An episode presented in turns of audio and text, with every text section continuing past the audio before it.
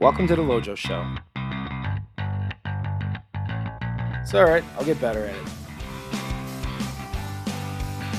Should I just say it? There is no monopoly on good ideas when it comes to cybersecurity. Welcome to The LoJo Show. I'm your host, Louverture Jones. I am the founder and managing partner at BlackRock Engineering and Technology. I have over twenty years of cybersecurity experience, and I am honored to be able to bring some of that experience to you. This is the last episode of our Armis O T micro-series with Keith Walsh. Today, we will continue our discussion on zero trust and O T security, as well as address some of the current cyber events and the Ukraine crisis.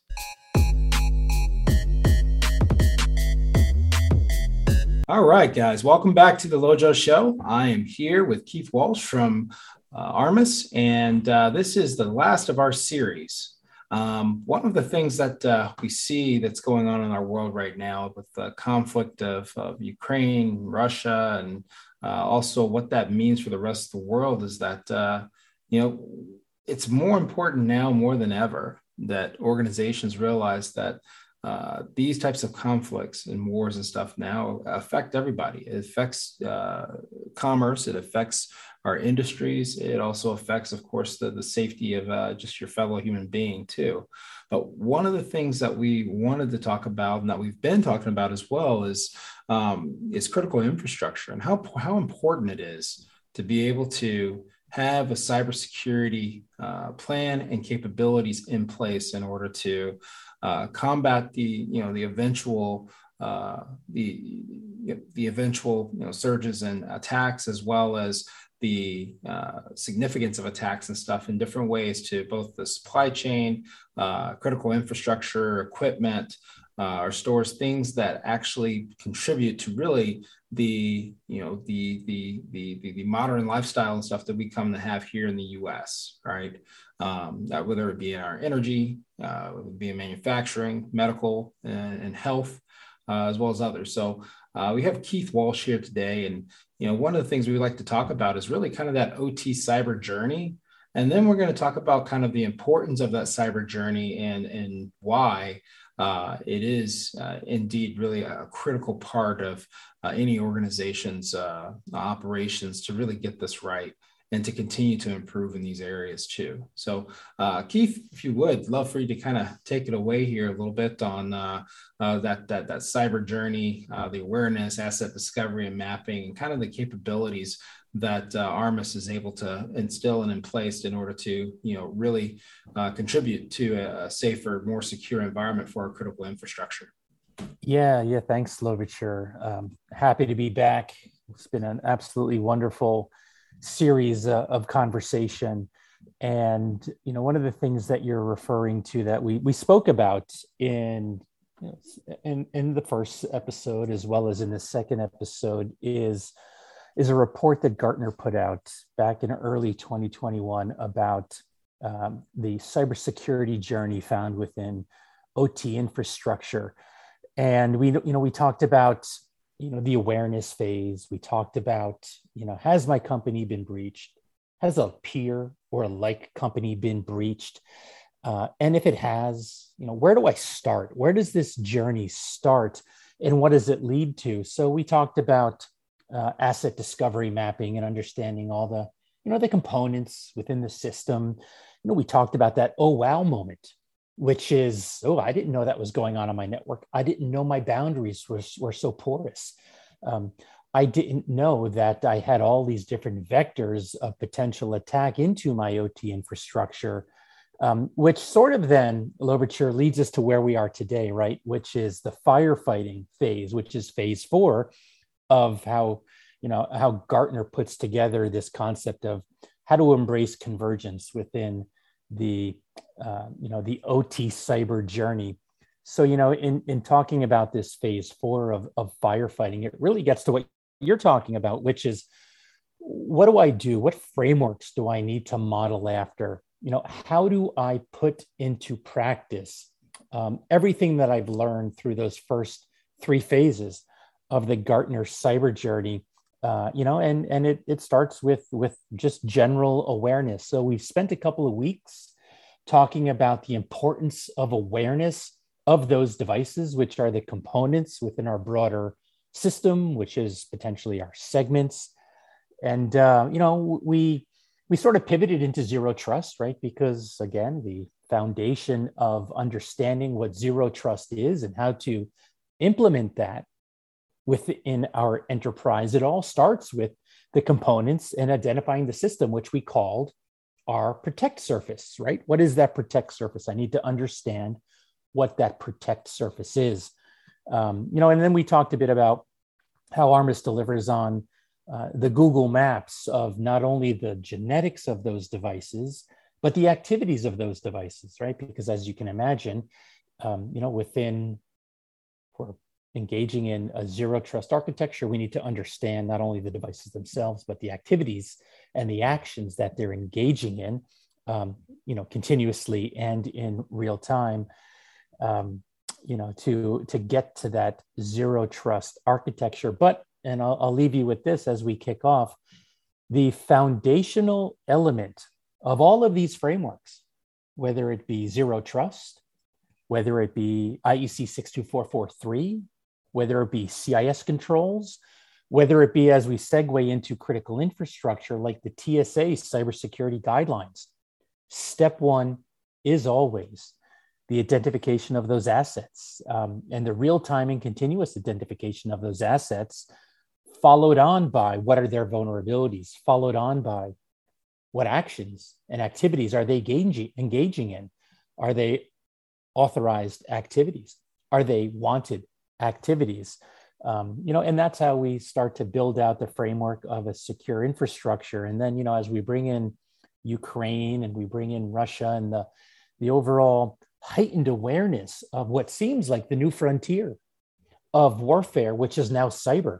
It's sort of come out of the out of the shadows, right? Where, you know, the the you know the bad actors that were engaging in cyber warfare, they weren't really so bold as to come out and say, you know, your critical assets, your critical infrastructure are my targets.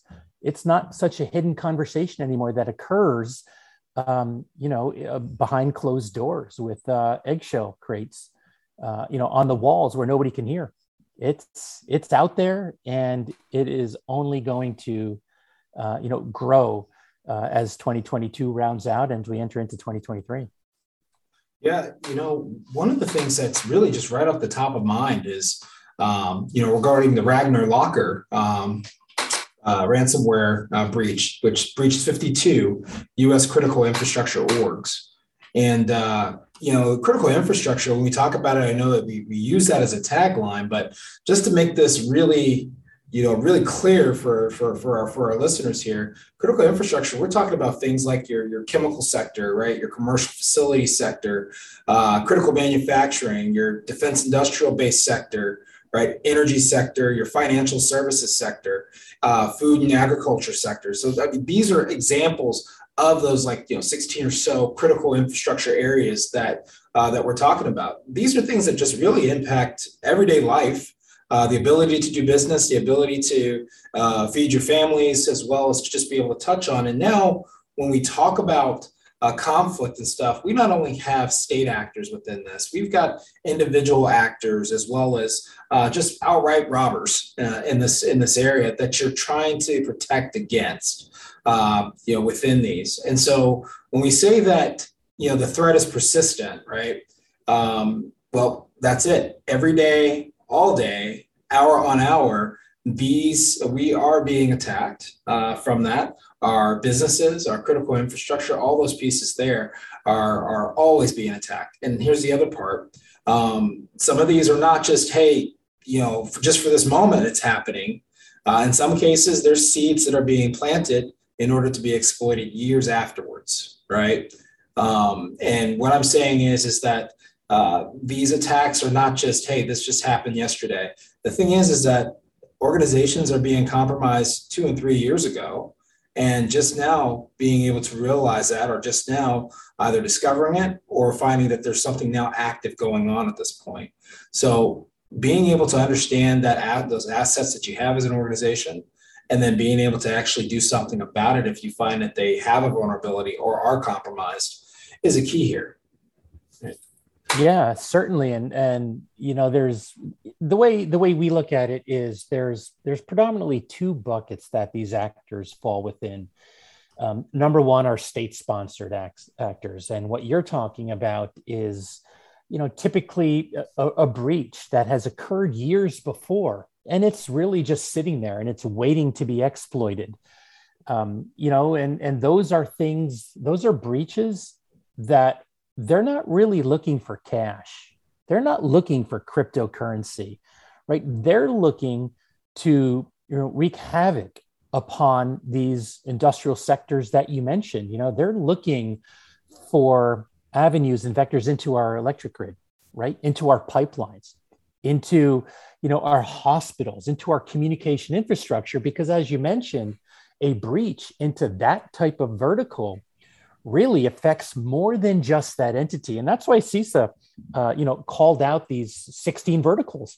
It's because it's more than simply taking down, uh, you know, a, a server in a casino looking for ransomware. It's simply more than just taking down uh, or taking or encrypting a server in a bank looking for ransomware. What these state-sponsored actors are looking for is to affect entire sectors, entire regions, entire, you know, grids within within our country, right? Which then, unfortunately, breeds chaos. So that's what these actors are looking for. They're looking to sow, uh, you know, a lack of confidence in our government, a lack of confidence in our public safety. Um, you know, and and now what I think what you're going to see, Louverture, moving forward, you might see another whole critical vertical, and it's around elections, right? It's around the uh, you know the electronic ballot boxes, um, because we saw how much discord that sowed in sixteen and in twenty, right? And I think the underlying rationale for the state-sponsored actors to target our critical infrastructure is to sow uncertainty, to sow discord, and to, you know, basically try to take us down from within where we take down each other. Yeah, and it really does happen at, at the rudimentary level. Like we, we, you know, we're talking about what the big impacts are, but the thing is, is that uh, the big impacts are really um, started by small infiltrations, right? Small denial of service, small denial of access to critical information and stuff too, and processes, right? When we talk about these and we say, hey, you know what, they shut down that plant, right? Well, what does that mean? Well, it means that it shut down a, let's say, a, a critical switch, a critical device, a critical, you know, uh, uh, uh, you know, pro- programmable logic or so from there, right? A P L C or so from there, right? When we start talking about these really at the rudimentary level, that's where you kind of say, you know, what and what and how do we address this? Um, When we talk about the skill of, let's say, an attacker, so attacker that's doing this, you know, one of the things that we've noticed is that uh, just on the dark web, uh, it's a very simple transaction to uh, get, you know, to to get up-to-date ransomware, right, as well as malware, and then also the ability to propagate it, the step-by-step way of how you do it, right? It's very easy to get access to the information and really to the guide on how to do it. So if you say that, hey, you know what, these guys are really skilled, well, the truth of the matter is, is that you don't have to have much skill these days to be able to do mm-hmm. it, right? Yeah. Yeah. And so that just makes it that much more um, uh, a widespread now uh, in this case. You know, we can't just say, hey, this state actor is doing it anymore. It's individuals here, individuals right here in the U S. And in fact, we have a lot of individuals here in the U S that just, you know, create hate and discontent in these ways. But it does go back to really some of the simple pieces that's there. Let's say your critical infrastructure is guided or is, is supported by a simple switch, right? That switch mm-hmm. goes off, part of that critical, critical infrastructure goes down, part of that process that uh, that's either a safety or a production process goes down, and now you have an interruption in services, right?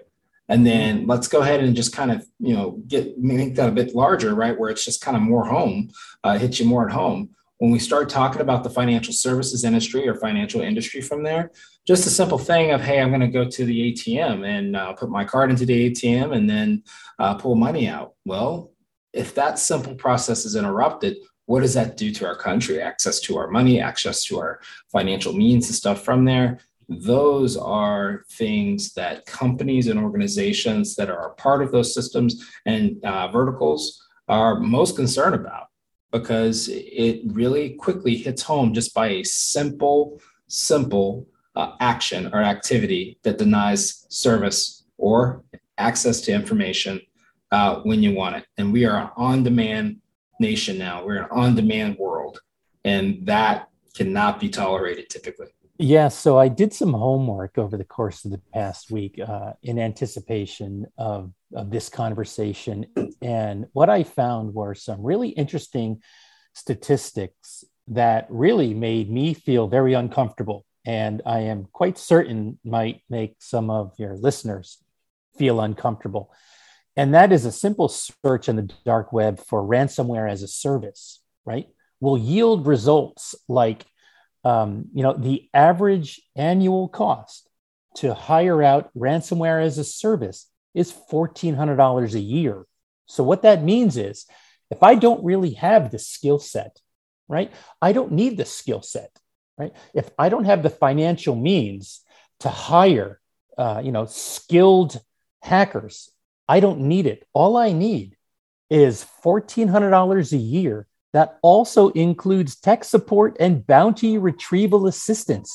And with that simple fourteen hundred dollars a year, I can hire out ransomware as a service, which when I first read that and vetted that out, uh, I got kind of, you know, kind of unnerved, knowing that really anybody with a P C and the will, right, to want to wreak some sort of havoc within within a, you know, an organization, within a region, within a, a state or a country, uh, can simply do so by hiring out a service to help them enable or, you know, or, or extract that ransomware from the organizations that are all around us. And that was really kind of disconcerting about how, how easily this is now done. And, you know, how these folks, now I will tell you, this is the second bucket, right? So the first one is the, the state-sponsored actors. They're not going after the cash. These folks are. These folks are going after J B S. These folks are going after the Colonials of the world. These folks are going after some of our utilities. Um, and what they're looking for is cash. And they can, you know, it can be co-opted out as a service. And, uh, and it's now become an industry. Unfortunately, it is. And that's unfortunately becoming all too common as we see the uptick in these um, ransomware events occurring. And it's it's funny. It's interesting, Louverture. Um, you can actually kind of tell, uh, you know, the type of, of actor you're dealing with by the level of ransom or the amount of ransom that they're looking for. You know, if they take down, uh, you know, a, a server at J B S, you know, meatpacking, and they're only asking for fifty grand, you know, you're working with pretty much a low level, you know, actor that is really doing this as more of a hobby than you are a state sponsor. Now, if you go after, you know, if you go after huge utilities and you're now doing denial of service along feeders, right? Denial of service of communication systems, the taking down of comms towers and cell towers, that then looks to profile like a state-sponsored actor. So that's how I think you would tell the difference.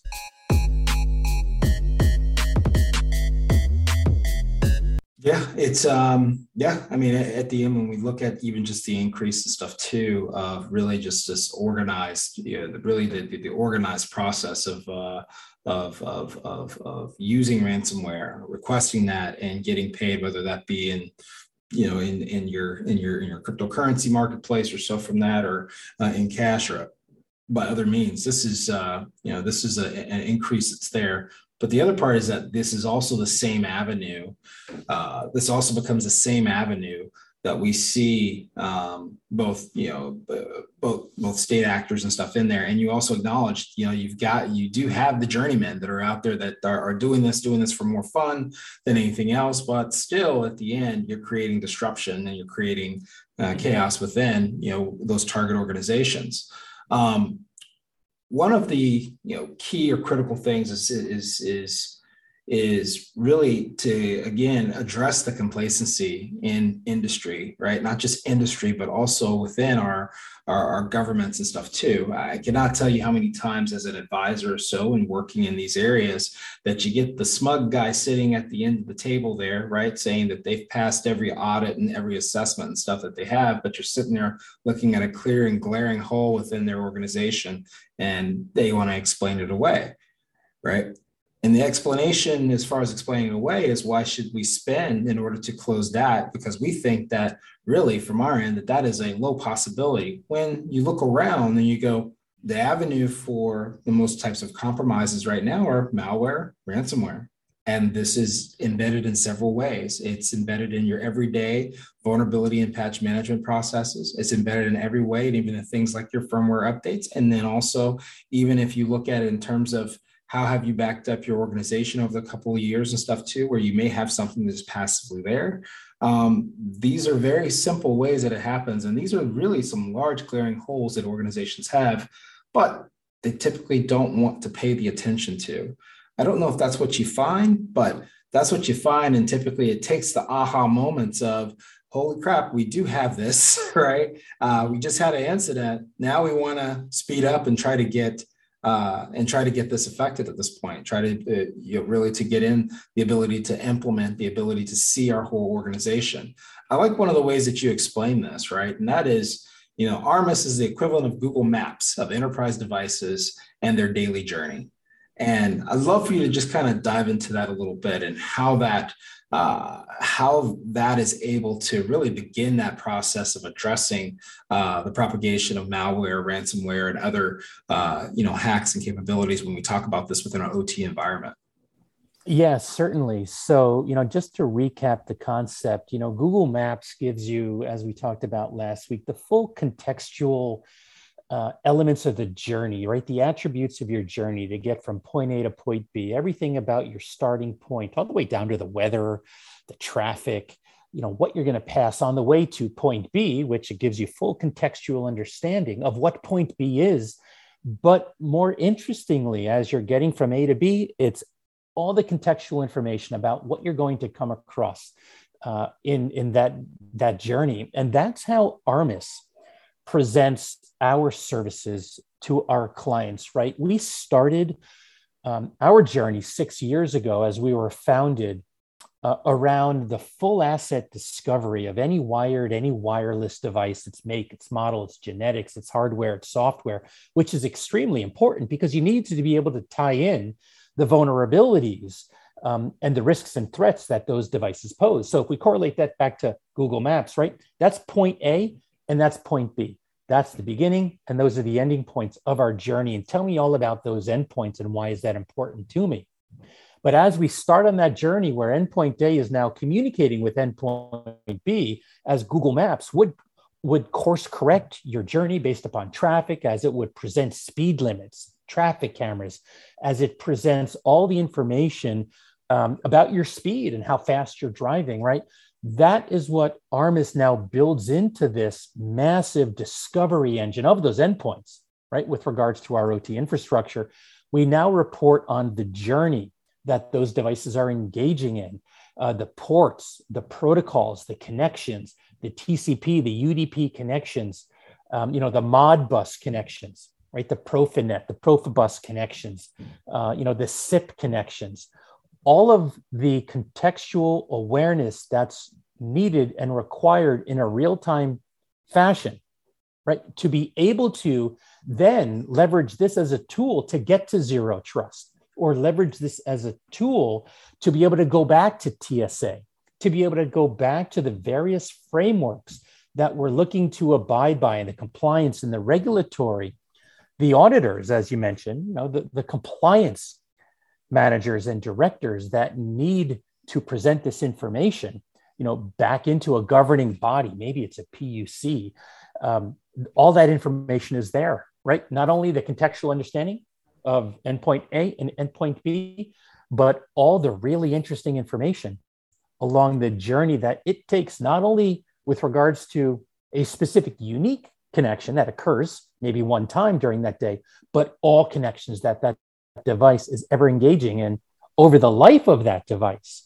So that then allows us to do things like wrap goodness, right? Let me wrap policy around what a good day looks like for that device, right? Let me understand what a bad day looks like for that device. And let me write policy to eliminate, right, the bad actions or the bad elements that that device may introduce into the framework.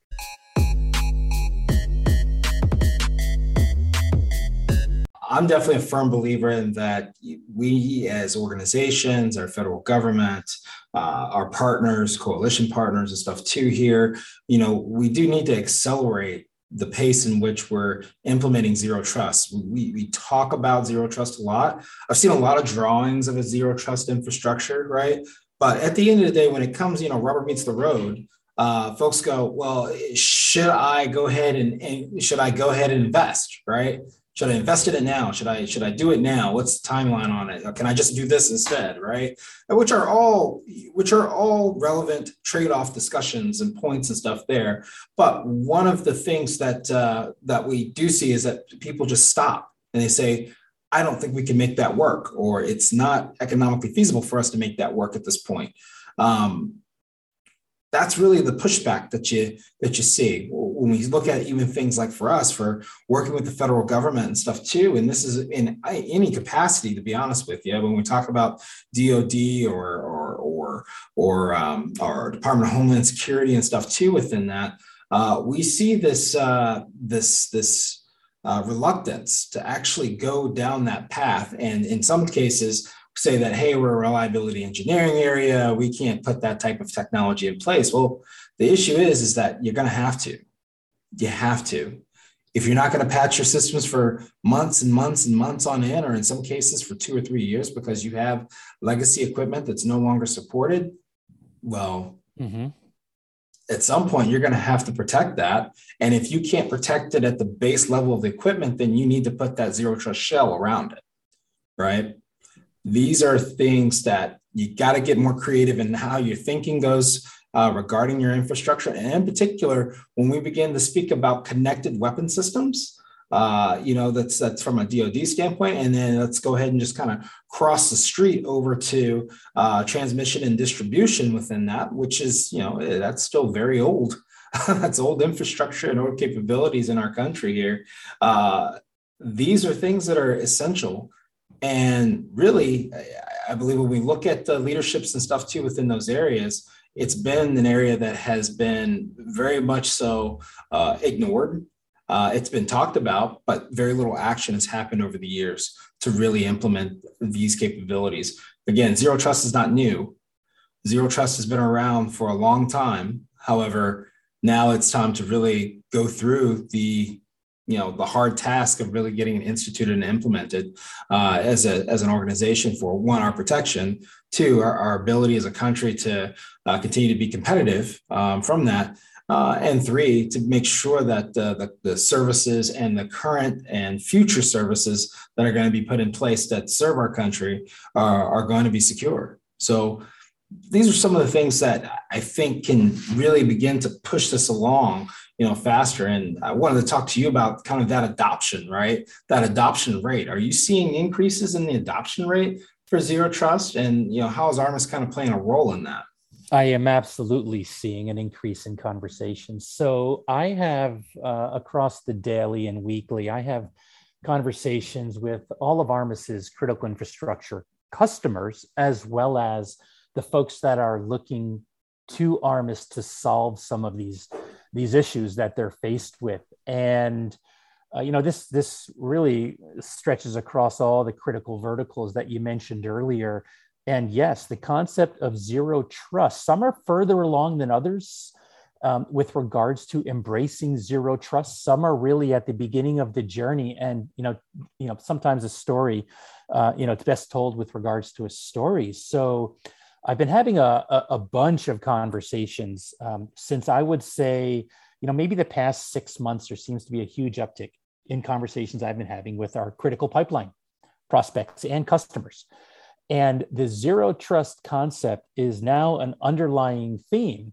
And some understand conceptually uh, what it means to be zero trust. Others are struggling because they typically aren't staffed to engage in that conversation, right? So you have to delineate real quickly where this conversa- where the genesis of this conversation is. Is it Is it book one, chapter one, where this, the, you know, the team that you're speaking with at a pipeline customer is really just trying to learn what zero trust is, or have they already started down this path and now they're looking for that specific, that specific tool that's going to get them from, you know, step six to step seven, or it's going to get them, uh, you know, one step further, one yard further down this marathon race that we're in. Um, so, uh, you know, as I mentioned, I've been having conversations with our, our pipeline customers, and where I try to distill the conversation down to is, what's your protect surface? Um, and I'll just recant a conversation I had um, that we're currently in conversations with one of the nation's largest midstream companies. Is their protect surface they've identified as their compressor stations, right? So if you understand how how, um, you know, petroleum products are pushed down the pipelines, there's gathering stations, there's compressor stations, um, and, uh, and the petroleum products move on down it. So they identified their first step in getting toward zero trust is, I need to identify my protect surface, and my initial protect surface is my compressor station. Great, awesome. Step two. What's step two? Okay, what tools do you have in mind? What's currently in place? What do you currently leverage to protect that infrastructure? Oh, okay, well, we have firewalls. We've got a N A C. Um, that's really about it. Okay, well, tell me about the flow of your data. Well, it all comes back to a head end. Great, okay. So then we start having a conversation around what's the flow of their data, right? We're trying to understand the activities that that data is in, and those devices are engaging in. But it all goes back to step one. What are the devices, right? So they understood that step one, after they identified their protect surface, they needed to go in and understand the genetics and the activities of every device that's communicating within that protect surface and that's communicating across, across that protect surface, because I need to understand its vulnerabilities, its risks, and its threats.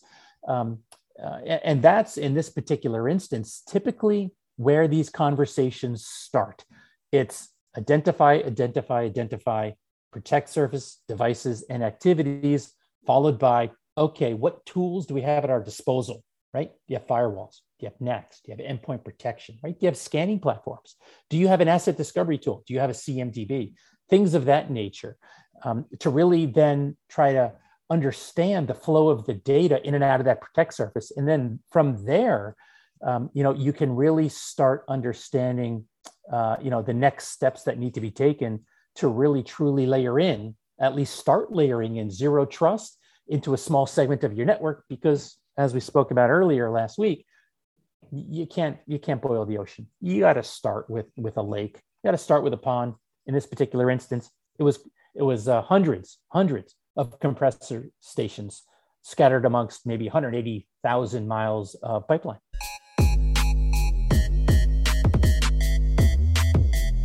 What's so exciting about our industry, uh, as well as on um, what uh, Armis uh, can offer and stuff too within this is, you know, again, pulling that picture together, right? Because it is, the devil is in the details uh, of this. And again, the a lot of time the, res- the, the restraint in organizations moving forward in this is just the sheer volume of work and discovery and stuff across uh, their entire enterprise or their entire service delivery, you know, infrastructure.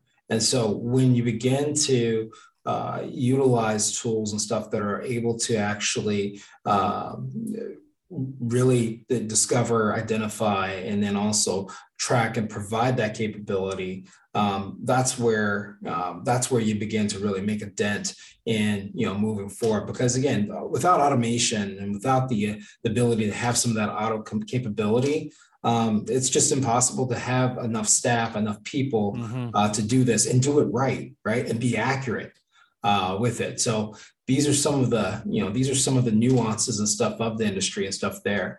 Um, yeah, that's a very that's yeah. a very common theme, Louverture, that you just mentioned, right? Which is, uh, you know, after we get into the conversation around, you know, what are you trying to accomplish and what tools do you have at your ass, at your, uh, you know.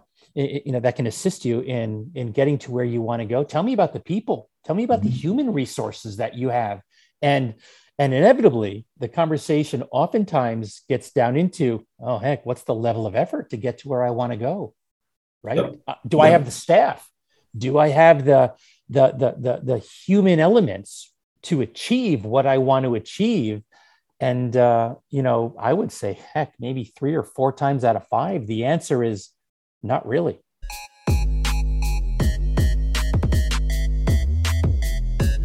The firefighting and stuff too at this point that goes on, you know, we've, uh, you know, we, we talked a little bit about, you know, what's some of the differences that are going on right now. It used to be that, you know, we could just, a lot of organizations would say, okay, yeah, we bought this very extensive cybersecurity insurance, you know, for our organization. And, you know, we, we feel protected on that. And so that would be, beca- that would become a large part of their, you know, really of their risk catalog, right? Of, hey, well, what can we accept from this versus what we can get from cyber insurance. I, I think one of the uh, one of the one of the topics that kind of goes unsettled and unwatched is the fact that cyber insurance rates have increased, you know, over thirty percent in the past year, right? Mm-hmm. Mm-hmm. And the exclusions that are there too. And uh, I think it'd be interesting if you kind of go into that a little bit, where uh, the exclusion component is very important, because you may have that extensive in, uh, cyber insurance policy, and it may be fine for two thousand twenty-one. But the new exclusionaries, as well as the uh, some of the new verbiage and stuff within those agreements now, are changing. And so uh, can you tell me what you've kind of seen in this area as well? Yeah, no, certainly. And I can actually draw on some personal conversations in this space. Mm-hmm. Um, so as we, we, you know, our conversations typically involve multiple personas within our, our customers or prospects. They certainly include The, the, the plant operators, the pipeline operators, uh, the operation managers. But now more and more of these conversations are moving what I'll call up the stack. And we're and and, and we're having dialogue with the, the C I S A, the C I O, the C F O. And what and the questions they're asking are very different from the questions that they were asking a year or two or three or four ago. Their questions are around, and, and they can be kind of perplexing to hear a C F O ask the question, do you have real-time threat intelligence monitoring? So we would typically hear that question from maybe a cyber ops guy, somebody in the S O C. So you ask the question that, you know, for coming from a C F O, why are you asking that question? What's, what's important to you? Uh, and they say, well, I'm reviewing, you know, our, our cyber insurance policies, and they want to know if I have a real-time threat intelligence engine.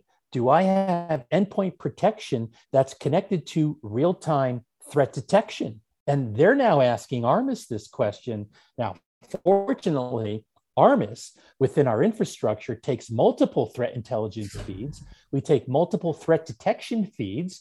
Um, we take, uh, you know, engines like VirusTotal into our solution to provide the answer to this C F O, which is absolutely, the moment you plug into Armis, you are immediately going to inherit all of these threat, real-time and continuous threat intelligence and threat detection engines that is in real time watching threat signatures as they pass over your internal network, whether it be O T, whether it be I O T, whether it be healthcare, whether it be you know, uh, any wired or any wireless device. So we're able to double back to that persona that is now having to answer questions that, quite frankly, he or she has never had to ask before, which is, heck, does this vendor that I'm about to engage with, do they help me to solve my use case as a C F O, which is the exclusions in my insurance policy or the riders, right?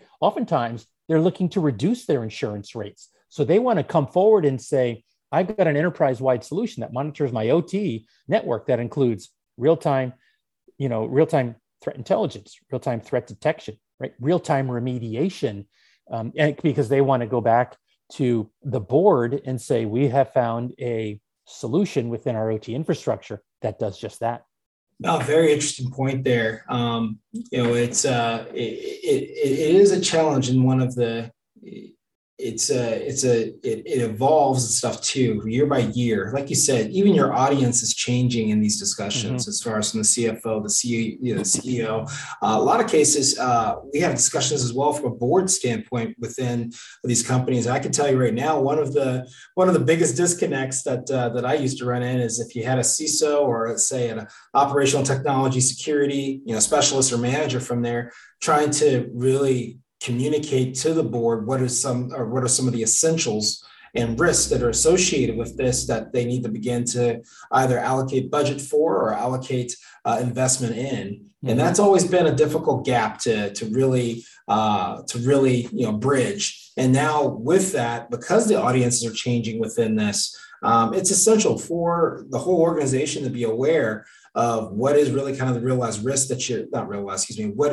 are the risks that you're trying to navigate and who really are the owners of that risk, you know, in, in uh, who are really the owners of the risk in the organization, as well as to the clients and clientele and stuff too, that's, uh, that's there. So um, really neat kind of seeing on how that has, uh, has, how that has evolved. And then also really what the attention is both onto the insurance, balancing that risk and addressing it properly uh, in order to uh, in order to really account for those exclusions and stuff too, that uh, that that can be kind of a, a hanger for you as an organization should you need to use that insurance. Yeah, you know, and the biggest takeaway is the persona or the buyer has has changed significantly, mm-hmm. you know, over the past five years. It, uh, you know, the the you know, every persona that we come across where, wherever they reside within the organization has different, you know, value that they're trying to solve for. They've got, they've got the problems, they've got the issues, um, and they're looking for the value statement that helps them to achieve the purpose of their function. So whether it be the C I O, the C I S O, the C F O, the C E O, right, who's trying to mitigate overall risk to the brand. Yep.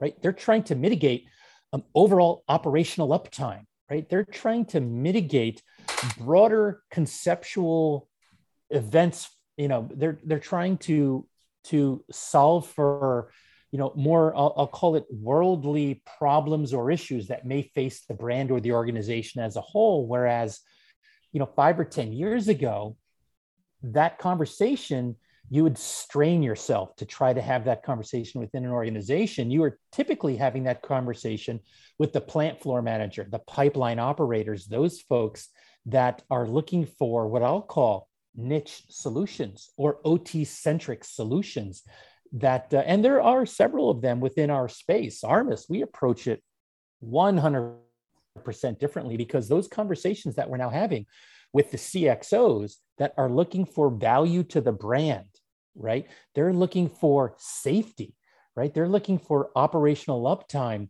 Those conversations are now occurring much higher in the stack, in the organization. And that's exactly where Armis fits because our value is not necessarily only that of a niche play in a P O C network within a bakery or within uh, a compressor or a gathering station within a pipeline, right? Because that's not necessarily where the threats come from, right? Because these devices in our utilities were placed there decades ago.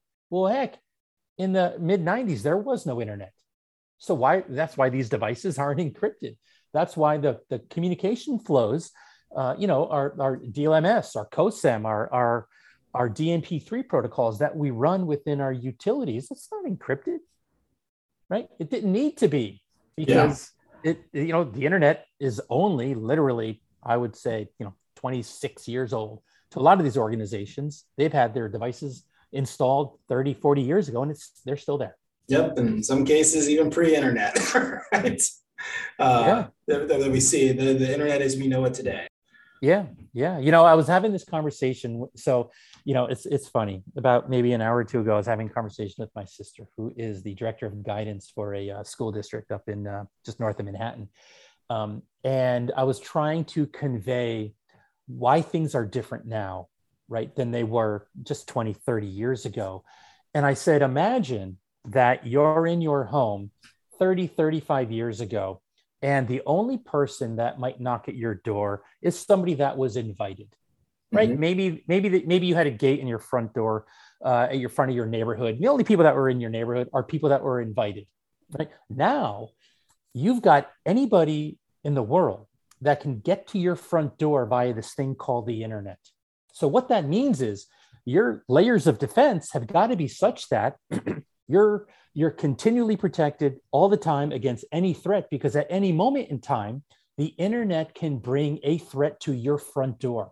So now, not only do you need that initial gate at the top of your neighborhood, if you so chose to have a gate at the top of your neighborhood, but now you need, you know, you need the security, the motion sensors, you need, you know, you need the moats, you need the drawbridge, you need the alligators inside the moat around, you need fifty foot walls that are eight feet deep. You just need all these additional layers, because the internet in the world of operational technologies and across all of our enterprise basically gives all of our adversaries an open door to get to our front gate. It's just a matter of when they get there, what happens, right? fifty years ago uh, is a different story than it certainly is today.